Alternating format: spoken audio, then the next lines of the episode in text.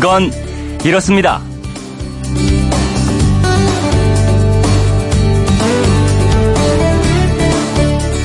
안녕하십니까 오승훈입니다. 혹시나 했는데 역시나 한가요? 피해 없이 더위만 식혀주는 태풍 효자 태풍을 기대했지만 종다리에 이어서 산산도 비켜왔고요. 어제 발생한 14호 태풍 야기도 중국 쪽으로 향할 거라는 예상인데요. 우리 한반도에 태풍이 마지막으로 상륙한 건 언제일까요?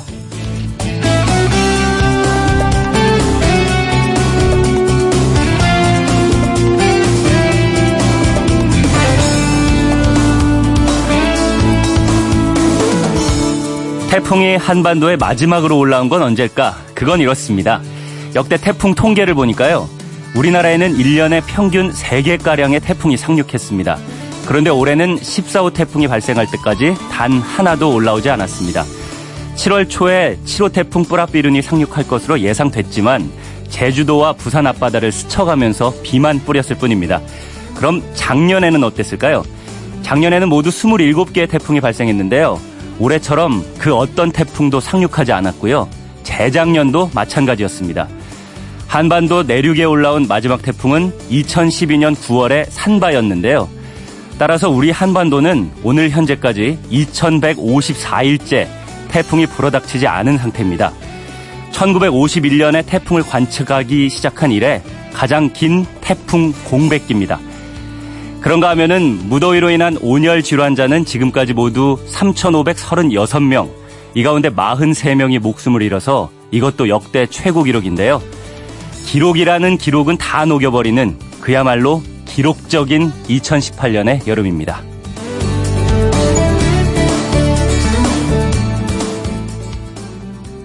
8월 9일 목요일 그건 이렇습니다. 오승훈입니다. 너무 더우니까 심지어서 태풍을 이렇게 기다려 본 적이 없다 이렇게 말씀하시는 분들 계신데요. 효자 태풍을 비롯해서 시원한 바람, 시원한 날씨를 간절히 기다리시는 분들이 많이 계시겠지만 개인적으로 뭐 기대하면서 기다리는 게 날씨 말고도 꽤 있지 않을까 싶습니다. 예를 들면 뭐 입사 시험 합격 전화라든가 월급 인상 소식 뭐 아니면은 다락같이 오르고 있는 물가가 좀 떨어진다든가 말이죠. 오늘은 여러분이 기대하면서 기다리는 것들을 함께 나눠봤으면 합니다. 문자 주세요. 문자 주실 때 MBC 미니로 보내시는 건 공짜지만 휴대폰 샵 8001로 보내시는 건 짧은 건 50원, 긴 건 100원의 정보 이용료가 있다는 거 참고하시고요. 방송에 소개된 분들 가운데 선정해서 선물 보내드리겠습니다. 여러분의 많은 참여 기다리고 있겠습니다. 자, 문자 보내시는 동안에 스포츠 소식 들어보겠습니다. 김태범 스포츠캐스터입니다. 안녕하세요. 안녕하세요. 김태범입니다. 네. 어제 오랜만에 메이저리그 LA 다저스 류현진 선수의 반가운 소식이 들려왔어요. 네, 류현진 선수가 어제 마이너리그 트리플 A 경기에 출전했는데요.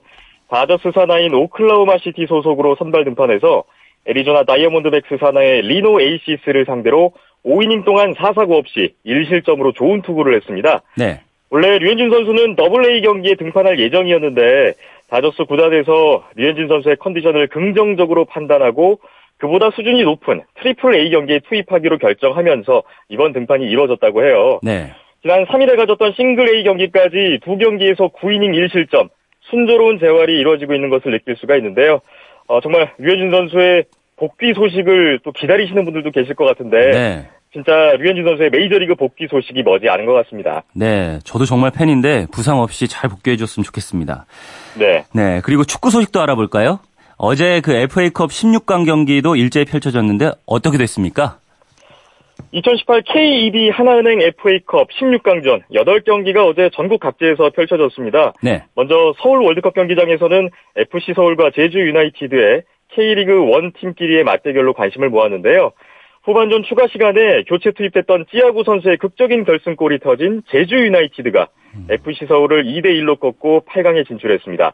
바로 4일 전인 지난 토요일에 같은 장소에서 있었던 리그 경기에서 0대 3으로 완패했었던 제주 유나이티드였는데 네. FA컵에서는 FC 서울에 또 서력하는 결과였습니다. 그리고 부산에서는 지난해 결승에서 만났던 두 팀이 올해는 16강전에서 만나서 눈길을 끌었는데요.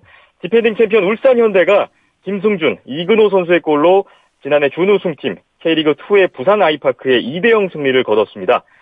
그리고 천안에서는 수원 삼성이 연장 승부 끝에 데얀 선수의 해트트릭을 바탕으로 내셔널리그 천안시청에 4대2 역전승을 거뒀고요. 네. 전남 드래곤즈도 광양에서 열린 K3 리그 춘천 시민구단과의 경기에서 2대1로 승리했습니다. 음. 또 내셔널리그 팀끼리 맞대결도 있었는데요. 네. 김해시청이 경주 한국수력원 자릭을 1대 0으로 꺾었고요. 한편 대구FC는 K3 리그의 양평FC를 8대 0으로 대파하고 아. 이변을 허락하지 않았습니다. 역시 뭐 하위 리그 팀이나 아마추어 팀, 뭐 K3 리그 요 팀들이 K리그 원 팀을 이기는 건 쉽지 않은 것 같다는 생각이 드네요. 예, 예, 그렇죠. 하지만 어제 이변도 또 있었다고요? 그렇습니다. 뭐 예상과는 다른 결과도 나오고 이변이 일어나기도 하고 이래서 스포츠가 또 재밌는 거 아니겠습니까? 네. 하위 리그 팀이 상위 리그 팀을 잡는 이런 이변이 또 FA컵이 묘미가 아닐까 싶은데요. 네. 이번에는 K리그 1의 최강팀 전북 현대가 이변의 희생양이 됐습니다. 음. 아산에서 K리그 2의 경찰팀 아산 무궁화가 전북 현대의 2대1 역전승을 거둔 건데요. 아산 무궁화는 수비수 이한샘 선수가 후반에만 두 골을 넣으면서 반전의 드라마를 연출했습니다. 네. 후반전 42분에 터진 골이 역전 결승골이었어요. 음. 그리고 하위 리그의 반란은 인천에서도 일어났는데요. 네. 3부 리그 격인 내셔널리그의 목포시청이 역시 후반전 추가 시간에 터진 김상욱 선수의 프리킥 결승골로 인천 유나이티드에 2대1 역전승을 거뒀습니다. 이로써 올해 FA컵 8강은 K리그 1 5팀, K리그 2 1팀, 내셔널리그 2팀으로 압축됐고요. 네. 8강전 대진과 일정은 추후에 발표될 예정입니다. 네, 이것도 나중에 소식 전해주시겠네요. 지금까지 그렇죠. 김태범 스포츠캐스터였습니다. 잘 들었습니다. 네, 좋은 하루 되세요.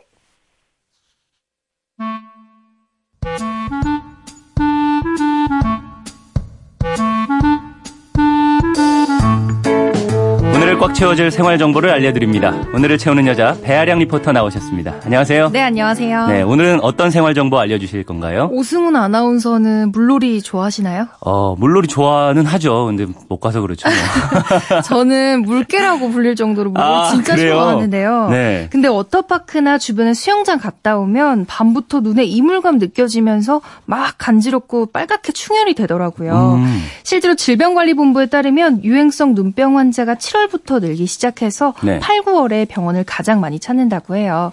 아무래도 휴가철이다 보니까 사람들이 바다나 수영장으로 많이 모이게 되고 그러면서 거기서 각종 유행성 눈병에 감염되는 거죠. 네, 어제 뉴스에서도 보니까 뭐 유명 워터파크 네 곳에 수질 조사를 했더니 뭐 눈이나 피부에 통증을 네. 유발할 수 있는 이 결합 잔류 염소라고 하던데 이물질 많아서 국제 기준에 부적합하다고 나왔다 그래요. 네네. 물놀이 할 때는 눈 관리 필수인 것 같습니다. 맞아요. 유행성 눈병이 여름철에는 많은데요. 또 어떻게 예방을 해야 할지 제가 오늘 알려드리도록 네, 할게요. 네, 오늘 유용한 정보일 것 같아요.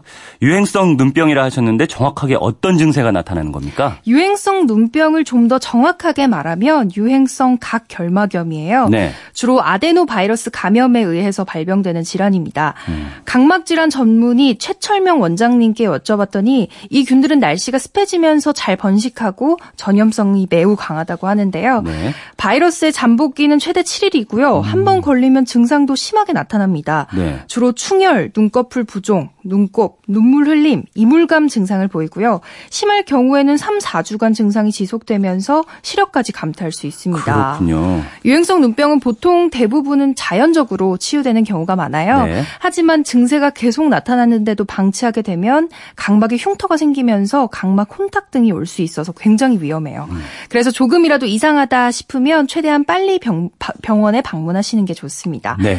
그리고 물놀이 가신다면 꼭 물안경은 착용하시는 게 좋고요. 네. 또 샤워하실 때 몸만 씻어내지 마시고 눈도 식염수로 가볍게 헹궈주세요. 만약에 가족 중에 감염된 분이 계시다면 수건이나 화장품 같은 개인용품은 분리해서 사용하셔야 하고요. 예. 공동으로 만지는 물건들은 접촉 후에 바로 손 씻어주시는 게 음, 좋습니다. 음, 손 씻는 거 굉장히 중요한 것 같아요. 그 자외선에 오랜 시간 노출돼도 눈에 치명적이라고 알고 있는데요. 왜 뉴스 보면 오늘은 자외선이 심하기 때문에 외출하실 때 주의하셔야겠습니다. 라고 전해주는데 네. 여기서 주의할 건 피부도 피부인데 눈도 해당이 돼요. 음. 자외선 양 자체가 여름철에 많고 강하다 보니까 피부가 타는 것처럼 각막에도 영향을 주는 건데요. 그렇죠. 특히 해변가에서는 모래나 물이 있다 보니까 자외선이 더 반사되잖아요. 그렇죠. 더 눈부시고 그래요. 맞아요. 이때 음. 무방비 상태로 장시간 있으면 검은자 각막 표면에 상처와 염증이 생겨서 일종의 눈 화상인 음. 광각막염에 걸릴 수 있습니다. 네. 처음엔 따갑고 불편하게 느껴지다가 나중에는 아프다라고 생각이 들 정도로 통증이 오고요. 네. 여기서 더 악화되면 뿌옇게 보여요. 음. 그래서 이것도 증상이 나타나는 초기에 바로 병원 가셔야 해요. 약간 뿌여진다 싶으면 병원을 가는 게 좋다. 네. 네. 그리고 외출하실 때 피부에 자외선 차단제 꼭 챙겨 바르시잖아요. 음. 그것처럼 선글라스는 꼭 착용해 주세요. 단 선글라스는 자외선을 잘 막아주는 걸 고르셔야 하는데요. 네. UV 400 마크가 있는지 한번 확인해 보셔야 합니다. 음. 만약에 자외선 차단 기능이 없는 선글라스를 쓰면 눈이 어두운 환경에 적응하기 위해서 오히려 동공을 확장시키거든요. 아. 그러면서 더 많은 자외선을 받아들이기 때문에 더 안 좋은 결과를 아. 가져올 수 있어요. 오히려 동공을 확장시키니까. 네. 야 이것도 또 처음 알았네요. 그 여름철에는 냉방기기 때문에 눈이 건조할 때가 많아요. 네. 그래서 안구 건조증 문제도 있을 것 같습니다. 저도 밖에서 땀 흘리고 나면 바로 에어컨 앞으로 가거든요. 음. 한 5분 정도는 시원하고 좋은데 좀만 지나면 눈이 시리면서 뻑뻑해지더라고요. 네. 냉방기기 사용이 많은 여름철에는 에어컨과 선풍기 바람 때문에 눈이 쉽게 건조해지는데요. 이 증상이 지속되면 안구 건조증으로 이어지는 겁니다. 그렇군요. 그래도 여름엔 습도가 높기 때문에 비교적 쉽게 치료가 된다고 해요. 하지만 요즘 사무실에서는 에어컨을 적정 온도 맞춰놓고 또 켜놓는 시간이 더 길잖아요. 네. 그러니까 눈에 수분이 마르는 상태가 지속되는 거죠. 맞습니다. 실제로 습도가 5% 낮아지면 안구 건조증에 걸릴 위험이 0.87배로 증가한다는 연구 결과도 음. 있는데요. 처음에 뻑뻑하게 느껴지다가 심하면 피로해지고 또 두통으로 이어질 수도 있어요. 네. 특히 차 안에서는 에어컨 바람 방향을 얼굴 쪽으로 바로 두시는 분들 많잖아요. 더울 땐 특히 그렇죠. 맞아요. 가급적이면 바람 방향을 돌려서 간접적으로 쐬시는 음. 게 좋고요. 네. 사무실이나 집에서도 에어컨 바로 밑에 계시는 건 피하셔야 합니다. 또 가습기보다도 자주 환기해 주셔서 공기가 바짝 마르지 않도록 음. 해주시는 것도 도움이 되고요. 네, 냉방기기 사용 시에는 자주 환기하는 게 좋다. 네. 그리고 물놀이 갈 때는 수경 챙겨서 눈을 보호하도록 하고 밖에 나갈 때는 선글라스 필수로 착용하기 이렇게 정리할 수 있겠네요. 네. 네, 오늘을 알차게 채울 꽉 찬 정보였습니다. 지금까지 오늘을 채우는 여자 배아량 리포터였습니다. 감사합니다. 네, 감사합니다.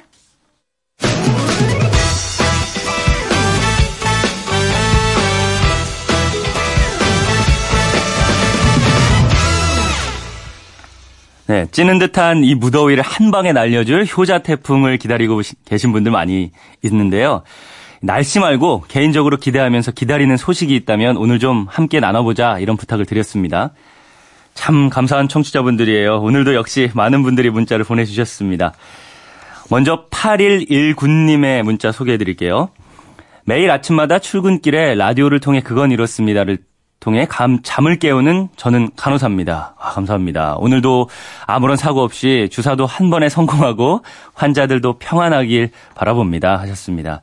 역시 간호사분답게 이런 또 기다리는, 기대하는, 예, 바람을 전해 주셨네요. 네. 5362님은요, 새 직장을 구하고 있는 중입니다.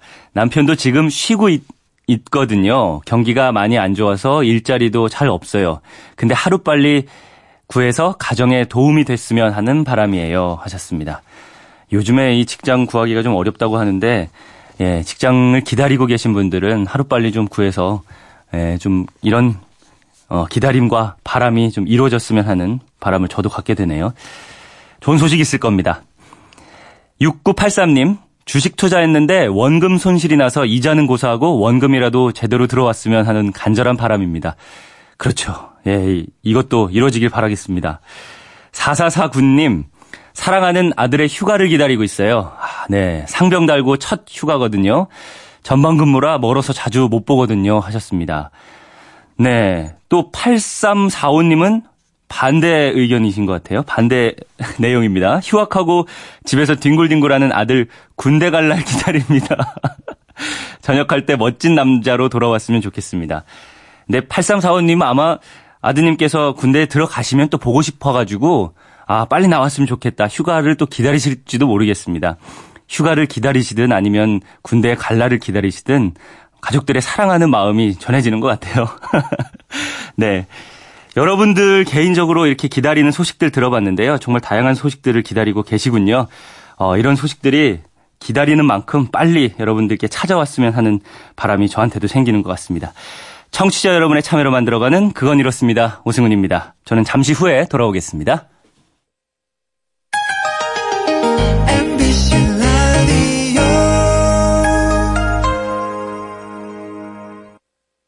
왜라는 말을 다른 나라 사람들은 어떻게 소리낼까요? Why? 큐? 난데? 세상의 모든 음. 왜라는 궁금증에 대한 음. 대답을 들려드립니다. 궁금증에 대한 가장 친절한 설명서. 그건 이렇습니다.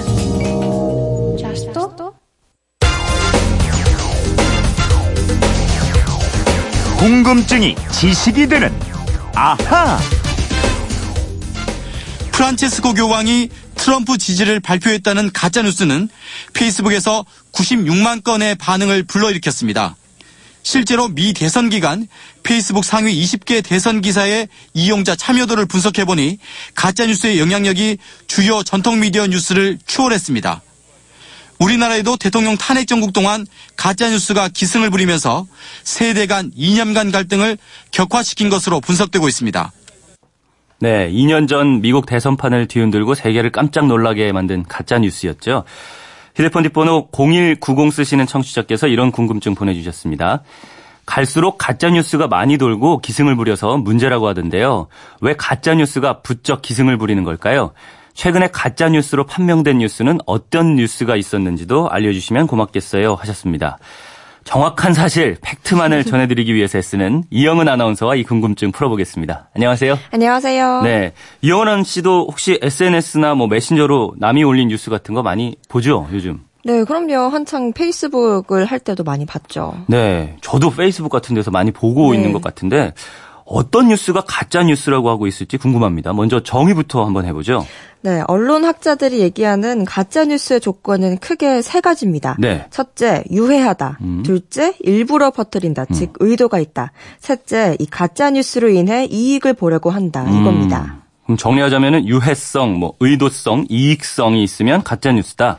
네, 이런 조건을 갖추고 퍼뜨리는 정보라면 반드시 뉴스라는 형식을 취하지 않더라도 가짜 뉴스라는 겁니다. 아, 그렇군요. 형식과 관계없이요. 네. 사실 이런 가짜 뉴스나 떠도는 정보 이거는 옛날에도 있었잖아요. 근데 최근 들어서 더 크게 문제가 되고 기승을 부리는 이유는 뭘까요? 어, 유언비어라고 했죠. 근거 없이 떠도는 뜬 소문. 네. 과거에도 물론 많았습니다.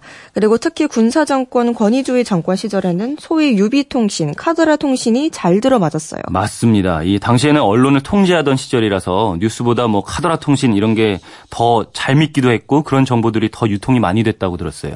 네, 게다가 요즘엔 SNS가 발달했잖아요. 카톡, 트위터, 유튜브 이런 매체들을 통해서 정보가 급속도로 퍼지고요. 음. 또 한 번 잘못 퍼진 정보는 바로잡기가 너무너무 어렵기 때문에 네. 큰 문제라는 지적이 많습니다. 그러게 말입니다. 이 청취자 0190님께서 최근에 문제가 된 가짜뉴스 뭐가 있는지 알려달라고 하셨어요. 뭐가 있습니까? 어, 최근 한두 달 사이에 가장 뜨거웠던 이슈 가운데 하나가 아무래도 예멘 난민 문제였죠. 네. 난민 허용을 반대하면서 퍼진 가짜 뉴스가 특히 많았는데요. 예를 들면 예멘 사람이 난민 신청을 하면 정부가 매달 138만 원의 지원금을 준다. 네. 내가 낸 세금으로 이래도 되는 거냐? 이런 정보가 빠르게 확산됐는데요. 음. 이게 대표적인 가짜 뉴스였습니다. 음, 지원금 매달 138만 원. 이 내용이 가짜 뉴스인 줄 모른 채로 뭐 지금도 진짜로 생각하는 분들도 혹시 있을 수 있는데 이게 완전히 잘못된 내용이에요? 네, 그렇습니다. 난민 신청자는 난민법에 따라서 6개월간 생계비 등을 지원받을 수 있긴 있어요. 네. 난민 지원 시설을 이용하지 않는 사람에 한해서 1인당 월 43만 원 정도를 지원하고요. 지원 시설을 이용하면 22만 원 정도만 줍니다. 아, 그러면 138만 원이 아니다라는 얘기죠. 네. 그러면 180 138만 원이라는 금액은 어떻게 해서 나왔습니까? 어, 난민 신청을 한 가족 구성원이 모두 5명 이상이고 또 이들이 난민 지원 시설을 이용하지 않을 경우 138만 원 정도를 지원받을 수 있는데요. 음, 네. 아마도 이 금액을 한 명이 받는 것처럼 부풀린 게 아닌가 싶고요. 음. 게다가 이렇게 생계비를 신청한다고 해서 무조건 다 받을 수 있는 것도 아닙니다. 음. 작년에는 전체 난민 중에서 약 3%만 지원금을 받았을 아, 뿐입니다. 그러니까 금액도 크게 다르고 실제 지원받는 사람도 이렇게 많지 않은데 이런 가짜뉴스가 어떻게 해서 퍼져나간 거죠? 어, 이 글을 처음 시작한 게 어떤 개인의 블로그였는데요. 네. 블로그 중간에 동영상이 올라와 있는데 연합뉴스가 보도하는 것처럼 오른쪽 상단에 언론사 아이디를 달았어요. 음. 이걸 보고 사람들은 연합뉴스가 보도했구나 하면서 믿었는데 이게 가짜였던 겁니다. 야, 이거는 문제인 것 같은데요. 자신의 주장을 믿도록 하려고 언론사 표시까지 넣어서 꾸민 거잖아요. 네, 그런 겁니다. 음. 이 가짜 뉴스 말고도요. 이슬람 난민들로부터 성폭력을 당한 여성들 사진이라면서 피멍이 든 서양 여성 얼굴 얼굴 사진들이 돌았는데 이것도 가짜고요. 네. 또 기독교 국가였던 레바논에 난민이 들어오면서 이슬람 국가로 바뀌었다는 영상이 동영상 사이트나 메신저 등을 통해서 돌고 있는데 음. 이것도 가짜입니다. 네. 레바논은 기독교 국가였던 적도 한 번도 없었고요. 또 지금 이슬람 국가도 아닙니다. 네, 관련해서 가짜 뉴스가 참 많았네요. 그럼 예멘 난민 관련 말고 가짜 뉴스 다른 거는 또 뭐가 있을까요? 어, 올 초에 돌았던 뉴스긴 한데요. 일부 언론사들을 한방 먹인 가짜 뉴스가 있었어요. 음. 바로 박항서 감독 관련 뉴스입니다. 음, 박항서 감독이라면은 뭐 2002년에 우리 팀 대표팀 코치이기도 했고 네. 지금은 베트남 대표팀 감독, 베트남의 영웅이라고 들었습니다. 네, 맞습니다. 이 박항서 감독과 베트남 대표팀이 작년 말에 훈련을 할 때요. 선수들이 힘들다고 하니까 박 감독이 이렇게 얘기했다는 거예요. 네. 지금 당신들이 입고 있는 경기복, 신발, 먹고 마시는 건 모두 국민들의 피와 땀이다. 겨우 음. 이 정도가 힘들다면 다른 걸 해라. 나도 즉시 한국으로 돌아가겠다. 훈련을 게을리 한다는 것은 조국과 국민을 배신하는 거다. 오. 조국에게 보답하는 길은 훈련뿐임을 명심해라. 이런 아, 내용입니다. 어, 선수들한테 훈련을 열심히 하자 이런 내용으로 얘기한 것 같은데 어떤 면은 굉장히 감동적인 발언일 수 있어요. 네, 그렇죠. 그런데요, 이게 꾸며낸 꾸며낸 얘기 가짜 뉴스였어요. 아 예. 네, 이용자가 많이 모이는 국내 축구 갤러리 게시판에 한 사람이 재미를 올렸는데 이게 금방 퍼졌고요. 이 내용이 어느 종편 방송에 활용되기도 했습니다. 음, 근데 박 감독이 이런 말을 한 적이 없다는 거예요? 그렇습니다. 이 가짜 뉴스라는 게요, 꼭 부정적인 내용만 전하는 건 아니고요. 소위 국뽕이라고 하죠. 네. 애국심을 부추기거나 또 영웅담을 생산하는 역할을 하기도 하고요. 한편으로는 또 제도권 언론에서도 정부나 특정 세력을 비판하는 용도로 활용하기도 하는데요. 최근에 논란이 된 게 한국전력이 영국 원전을 건설하는 사업에서 우선 협상자 지위를 상실했다는 음, 뉴스입니다. 저도 이 뉴스는 봤습니다. 근데 우리 정부의 탈원전 정책 때문에 그렇게 됐다 이런 내용인 것 같은데요. 네, 일부 언론에서 그렇게 썼습니다. 음. 국내에서 원전을 짓지 않으려는 탈원전 정책 때문에 22조 원짜리 사업을 놓치게 됐다 이런 내용이었는데요. 네. 어, 국내 언론 기사들은 영국 가디언지를 인용하면서 이런 식으로 해석을 했는데 가디언지가 쓴 기사 내용은 이렇게 돼 있습니다. 음. 한국의 새 정부 출범과 신임 한전 사장 임명 등으로 불확실성이 생겼다. 아, 그러면 한국 정부의 탈원전 정책 때문이다 이런 내용은 아닌 거잖아요? 네, 불확실성이 커졌다는 걸 탈원전 탓으로 해석할 수는 있겠죠. 하지만 이 기사를 쓴 가디언지 기자는 탈원전을 말하거나 그런 취지를 쓴 적이 없었고 한국 언론이 보탠 내용이다 이렇게 얘기를 하고 있고요. 예. 한전이나 산업부도 탈원전 정책 때문이 아니라고 밝히고 있습니다. 왜냐하면요, 문재인 정부가 출범한 게 작년 5월인데 한전이 우선 협상 대상자로 선정된 건 12월이거든요. 맞습니다. 이게 그러면은 우리 정부의 정책 기조는 이미 다 알고 있었다고 보는 게 맞을 것 같은데, 근데 한전이 우선 협상 대상자에서 탈락한 거는 팩트잖아요. 사업을 따지 못할 가능성이 높아졌는데 왜 그렇게 된 거예요? 어, 이 영국 원전 사업은요, 영국 정부가 돈을 주고 발주를 해서 건설하는 방식이 아니라요, 사업자가 미리 돈을 들여서 지은 다음에 35년 동안 전기를 팔아서 건설비를 빼가는 방식의 사업입니다. 따라서 전기요금을 얼마로 할지 또 35년간 건설비를 회수할 수 있을지 이렇게 검토할 게 많아요. 네. 게다가 최근에 영국 정부가 새로운 방안을 제안했는데 한전이 여기에 대해서 검토를 하는 와중에 우선 협상 대상 지위를 박탈한 겁니다. 사실 우리 입장에서 보면은 뭐 이렇게 서둘 일은 아니잖아요. 네. 큰 돈을 먼저 투입해야 되는 사업이니까 말이죠. 근데도 탈원전 정책 탓으로 몰아가는 건 좀 성급하고 잘못됐다 이런 생각이 드는데요. 이런 식으로 가짜 뉴스가 계속 혼란스럽게 만드는데 이거 어떻게 대처해야 될까요? 어, 이 가짜 뉴스는요 위조 지폐, 가짜 돈 같은 거라고 할 수 있습니다. 음. 생활할 때 진짜 돈과 가짜 돈을 구별해야 하는 것처럼요. 네. 가짜 뉴스를 구별할 줄 알아야 하는 그런 능력이 필요합니다. 음. 이런 능력을 스스로 키울 필요가 있겠고요. 네. 어떤 뉴스가 좀 의심스럽고 잘 모르겠으면 주변에 그 내용을 잘 알만한 사람한테 보여주고 가짜가 아닌지 물어보는 음. 것도 좋겠습니다. 네, 가짜 뉴스를 구별할 수 있는 능력을 키울 필요가 있다고 말씀하셨는데 그래야겠습니다.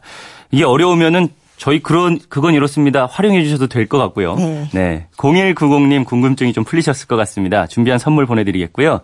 이영은 아나운서 이분처럼 궁금한 게 있는 분들은 어떻게 하면 되는지 알려주시죠. 네, 그건 이렇습니다. 인터넷 게시판이나 MBC 미니 아니면 휴대폰 문자 샵 8001번으로 보내주시면 됩니다. 문자 보내실 때는 미니는 공짜지만 휴대폰은 짧은 건 50원, 긴 건 100원의 이용료가 있습니다. 네, 지금까지 궁금증이 지식이 되는 아하 이영은 아나운서였습니다. 감사합니다. 감사합니다.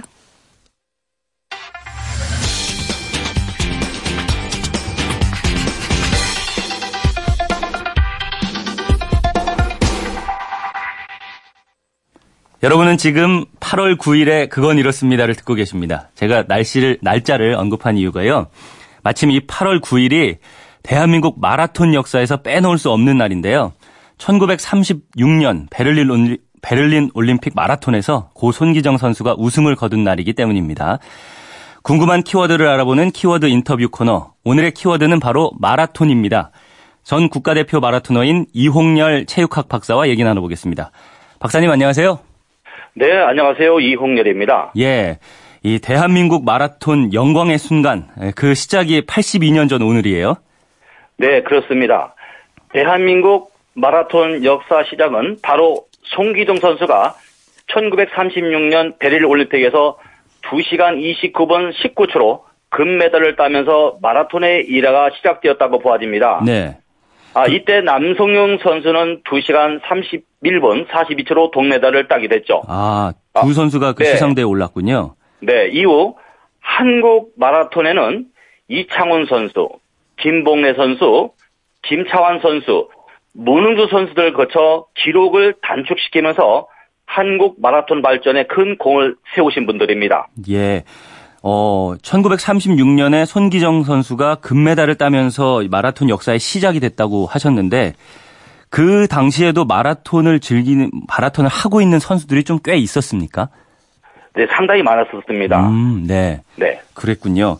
그래서 어쨌든 기록의 역사의 시작은 손기정 선수로부터 시작된다 이렇게 생각할 수 있겠고요. 네, 제가 지금 성함을 그 선수들의 그 이름을 지목했는데요. 네네. 여러 명 중에서도 그 선수들이 특히 많은 공을 세우신 분들이죠. 네. 박사님께서도 1984년에 동아 마라톤 대회 우승을 하셨잖아요. 네. 예, 이때가 한국 마라톤 제 2의 황금이다 이렇게 얘기를 하던데 당시엔 또 어떤 선수들이 다른 선수들 또 소개를 해주시죠? 네, 제가 1984년도 제 55회 동아 마라톤 대회에서 10년 만에 마의 15분 벽을 깨면서 마라톤이 또 이게 황금 기록 접어들었는데요. 네. 아, 이때 기록이 2시간 14분 59초입니다. 한국 최고 기록이었죠. 예, 15분 아, 이어서, 벽을 깼다고요. 네. 그렇죠. 15분 벽이요. 네. 네, 그것도 10년 만에요. 네. 이어서 1991년도에는 김한기 선수, 1992년도에는 황영주 선수, 네. 2000년도에는 이봉 선수까지 아, 기록이 단축되어 가고 있고 현재 이봉 선수가 2000년도에 세운 2시간 7분 20 초가 네. 한국 7호 기록으로 지금 남아 있습니다. 아, 2시간 7분 20초 이게 어디에서 세웠던 기록이죠? 보스턴 마라톤이었나요, 그때? 네, 그렇습니다. 네. 2시간 7분 20초가 2000년에 세워졌는데 아직까지도 이제 깨지지 않고 있다는 말씀이에요. 그렇습니다. 네. 이제 마라톤이 어떻게 보면은 아, 우리 송기정 선수가 올림픽에서 금메달을 땄고 황영조 선수가 땄지 않습니까? 네. 또 더 많은 선수가 따야 되는데 뭐 선수들이 뭐 기록 부진도 있을 것이고 또 지도자의 노력 부진도 아마 있을 것입니다. 음. 가장 중요한 것은 예. 더욱더 중요한 것은 아, 선수들이 이제는 너무 힘든 운동을 하지 않는 데 있다는 것이죠. 아 그렇군요. 좀 너무 힘든 운동이기 때문에.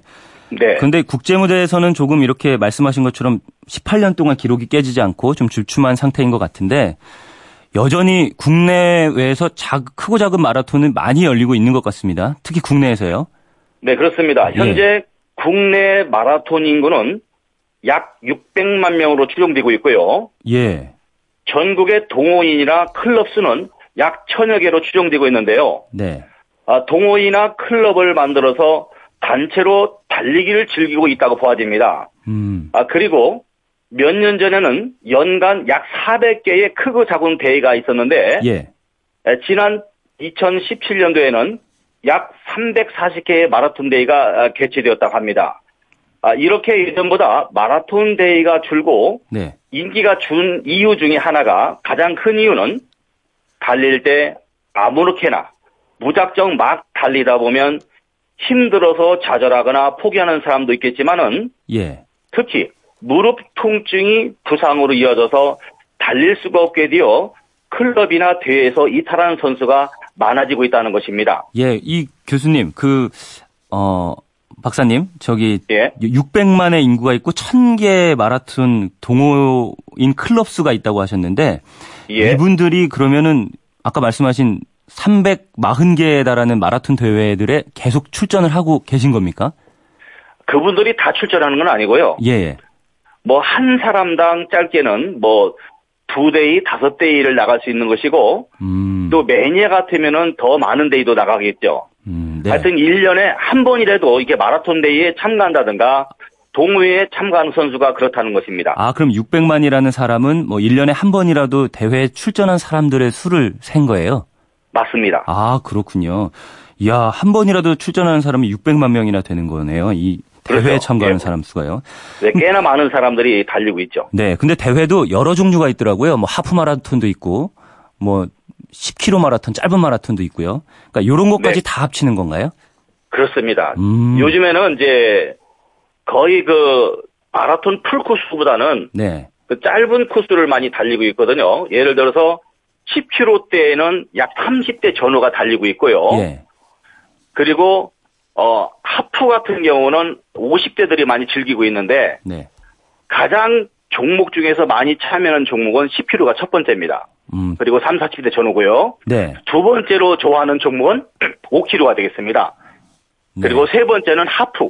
네 번째는 풀코스로 이렇게 인기가 지금 달라지고 있습니다. 네. 주로 짧은 쪽에 좀 인기가 많다는 말씀 해주셨는데, 박사님 생각에는 왜 이렇게 마라톤을 사람들이 좋아하는 것 같은지 알려주세요. 네. 우선은 달리게 되면은, 어, 지방이 줄게 되고, 예. 저는 몸의 근력이 좋아지고 좋아지는 것이 너무 많거든요. 아, 근육도 생기고 뭐 살도 빠진다 이런 건가요? 네. 지방이 줄어들고 근육량은 붙게 돼요. 예. 그리고 몸의 근력이 향, 상되면서 네. 많은 성인병이라든가 음. 또 이런 것들이 없어지는 것도 본인 스스로가 체험하고 있습니다. 네. 그래서 달리다 보면은 어, 내 몸이 좋아졌다라는 것을 확실히 느끼게 됩니다. 어, 근데 내 몸이 좋아졌다라는 걸 느낀다고 말씀하셨는데 이 너무 오래 뛰니까 좀 힘들잖아요. 그럼에도 불구하고 사람들이 힘든데 뛰는 이유 이거 좀 궁금하긴 합니다. 저는. 우리가 이제 그 오랜 시간 달리다 보면은 이제 마라톤 달리기에 중독됐다라는 용어도 가끔 듣거든요. 네네. 네, 마라톤에 중독됐다는 것보다도 우선은 달리게 되면은 내가 운동하지 않으면 안 된다. 자꾸 운동을 하게 만듭니다. 이게 어. 운동 증후군인데 예. 운동 증후군의 면역이 되게 되면 나도 모르게 자꾸 운동장에 나가고 싶고 달리고 싶어집니다. 음, 그... 아, 이때 내 체력에 비해서 과도하게 많은 양을 달린다든가 속도가 빨라진다든가 횟수가 많게 되면은 스트레스를 많이 받게 되겠죠. 예. 이로 인해서 많은 부상과 많은 어려움을 또 겪게 됩니다. 음, 그렇군요. 그러면 어쨌든 건강을 좀 유지하고 건강하게 만들 수 있다. 이런 개념에서 지금 운동을 마라톤을 즐긴다고 생각을 할 수 있을 것 같은데 이 마라톤을 즐기는 사람들이 안 다치고 좀 건강하게 즐길 수 있는 방법이 뭐가 있을까요? 모든 스포츠는 그 올바른 자세가 있거든요. 예. 특히 마라톤 달릴 때 자세, 평지에서 달릴 때 자세가 되겠습니다. 평지에서 머리 부분을 평... 보면 네 머리를 머리 부분을 보면은 예. 머리를 앞으로 숙이면 안 됩니다. 아 숙이면 머리는 네 숙이게 되면 뒤쪽에는 승모근이 뻐근하다든가 통증이 이렇게 되거든요. 아, 예, 예. 네 머리를 반듯하게 세워주고 양 어깨를 좌우로 흔들는 사람들이 많거든요. 예. 양 어깨는 고정을 시킵니다. 오. 그리고 상체를 쓰게 되면 허리가 앞으로 굽히게 되겠죠. 예. 허리를 굽히게 되면은 허리의 근육이 뻐근한 통증을 겪으면서 유연성이 떨어지고 속도가 떨어지게 됩니다. 그래서 허리를 반듯하게 세워야 되고요. 음. 자, 무릎 관절이 매우 중요한데 우리가 달릴 때 딱 착지하는 순간 뒤꿈치가 앞에서 딱 닿는 순간 무릎 관절을 피면은 쭉 피면 180도가 되겠죠. 예. 180도가 아니라 약 150도 전후로 굽히는 것이 좋습니다. 약간 굽혀서요. 네. 네 그래야만이 통증이 최소화되고 어. 달릴 때 가속이 붙게 되고요. 예, 150도 정도면 어느 정도 굽히는 건가요? 이게 감이 잘 안 와가지고요. 네, 반듯하게 서 있는 상태에서 예. 약 15도를 굽혔다 생각하면 될 겁니다. 아, 이거 그리고 예. 이제 더욱 중요한 것은 네. 이제 발 관계가 되겠는데, 네네. 예, 발이 11자로 달려야만이 빠꿈치나 발목 운동이 많이 꺾이면서 속도가 붙게 되는데 아. 발을 갖다가 바깥으로 팔자로 벌리면 벌릴수록 결론은 무릎과 고관절을 사용하고 있고 발목과 발목은 움직이지 않습니다. 발과 발목 움직이지 않죠. 예. 이렇게 되면 속도도 나지 않고 무릎이나 고관절이 상당히 많은 스트레스를 받기 때문에 통증을 일으키게 됩니다. 그렇군요. 자세히 말씀을 많이 해주셨는데 뭐 마라톤 할 때 운동화라든지요. 아니면 운동량, 뭐 횟수 이런 것들도 좀 관계가 있을 것 같아요. 그렇습니다. 특히 이제 마라톤을 한다고 많은 사람들이 솔 부분이 얇은 가벼운 마라톤을 신고 달리는 경우가 많거든요. 예, 예. 자, 우리가 달릴 때 평지를 달릴 때 보통 속도의 경우 자신의 몸무게의 3배에서 5배까지 충격을 받게 됩니다. 아, 예. 그래서 마라토나 솔이 얇은 신발을 신고 착지하게 되면은 무릎 관절에 많은 스트레스를 받기 때문에 바로 부상으로 이어질 수 있고요. 네. 아, 따라서 쿠션이 좋은 조깅화, 푹신푹신한 조깅화를 신고 달려야만이 힘은 들겠지만은 근력도 향상되고 부상도 예방할 수 있습니다. 네. 그리고 우리가 이제 운동을 얼만큼 해야 좋느냐라는 얘기를 많이 하고 있거든요. 예. 아, 만약에 내가 나는 건강을 위해서 달린다 하시면은 음. 한번 달리게 되면 한 번 약 30분 이상 달리게 되면은 그 운동 효과는 이틀 정도 갑니다. 48시간. 아, 그래서 운동 효과라고 하면은 어떤 효과를 말씀하시는 건가요? 내가 오늘 30분 동안 달려서 운동 효과를 내 몸에 갖고 있어요. 음. 이 갖고 있는 효과가 약 이틀 갑니다. 뭐 근력이 생기거나 아니면 지방이 연소되는 그런 걸 말씀하시는 예, 건가요? 많은 것들이 네, 네. 예, 그런 효과가 음. 그리고 3일째 뒤면 서서히 떨어지기 때문에 네. 나는 건강을 위해서 달리는 사람은 결론은 일주일에 두 번에서 세 번 정도만 달려면 괜찮고요. 예. 나는 질병이 있다. 나는 또 기록을 단축해야겠다 할 때는 음. 매일 달리는 게 더 좋겠죠. 아, 기록을 위해서는 매일, 건강을 위해서는 일주일에 두세 번, 한 번에는 30분 정도요? 그렇습니다. 네. 여기서 가장 중요한 것은 초급자가 어떠한 강도로 얼만큼 달리는 게 매우 중요하지 않겠습니까? 네. 중급자는 대체 능력이 있기 때문에 본인이 알아서 합니다. 그런데 초급자는 운동 능력이 다 다릅니다. 음. 예를 들어서 초급자 A가 있고 피급자 B가 있고 초급자 C가 있을 겁니다. 네. 같은 초급자가 10명 있다면은 약간 힘들게 달려보세요 하면은 어떤 사람은 빠른 사람, 중간인 사람, 뒤로 처지는 사람 있지 않습니까? 그렇죠. 이렇게 봤을 때 나는 초급자 A에 해당된다라고 생각한다면은 분당 맥박수 약 130회인데 약간 힘들다. 음. 주관적인 운동 강도로 약간 힘들다를 넓, 넓으면 안 된다는 것이죠. 네, 알겠습니다. 그리고 초급자 B의 경우는 분당 맥박수가 110회 편하다. 110회 편하다는 느낌을 갖고 달려야 되고요. 나는 초급자 C에 해당된다. 네. 운동이 많이 부족한 사람들은 분당 맥박수가 약 90회인데 많이 편하다. 많이 편하다는 느낌을 갖고 달려야만이 누구든 30분에서 40분 달릴 수가 있습니다. 알겠습니다. 이렇게 달리다 보면은 네.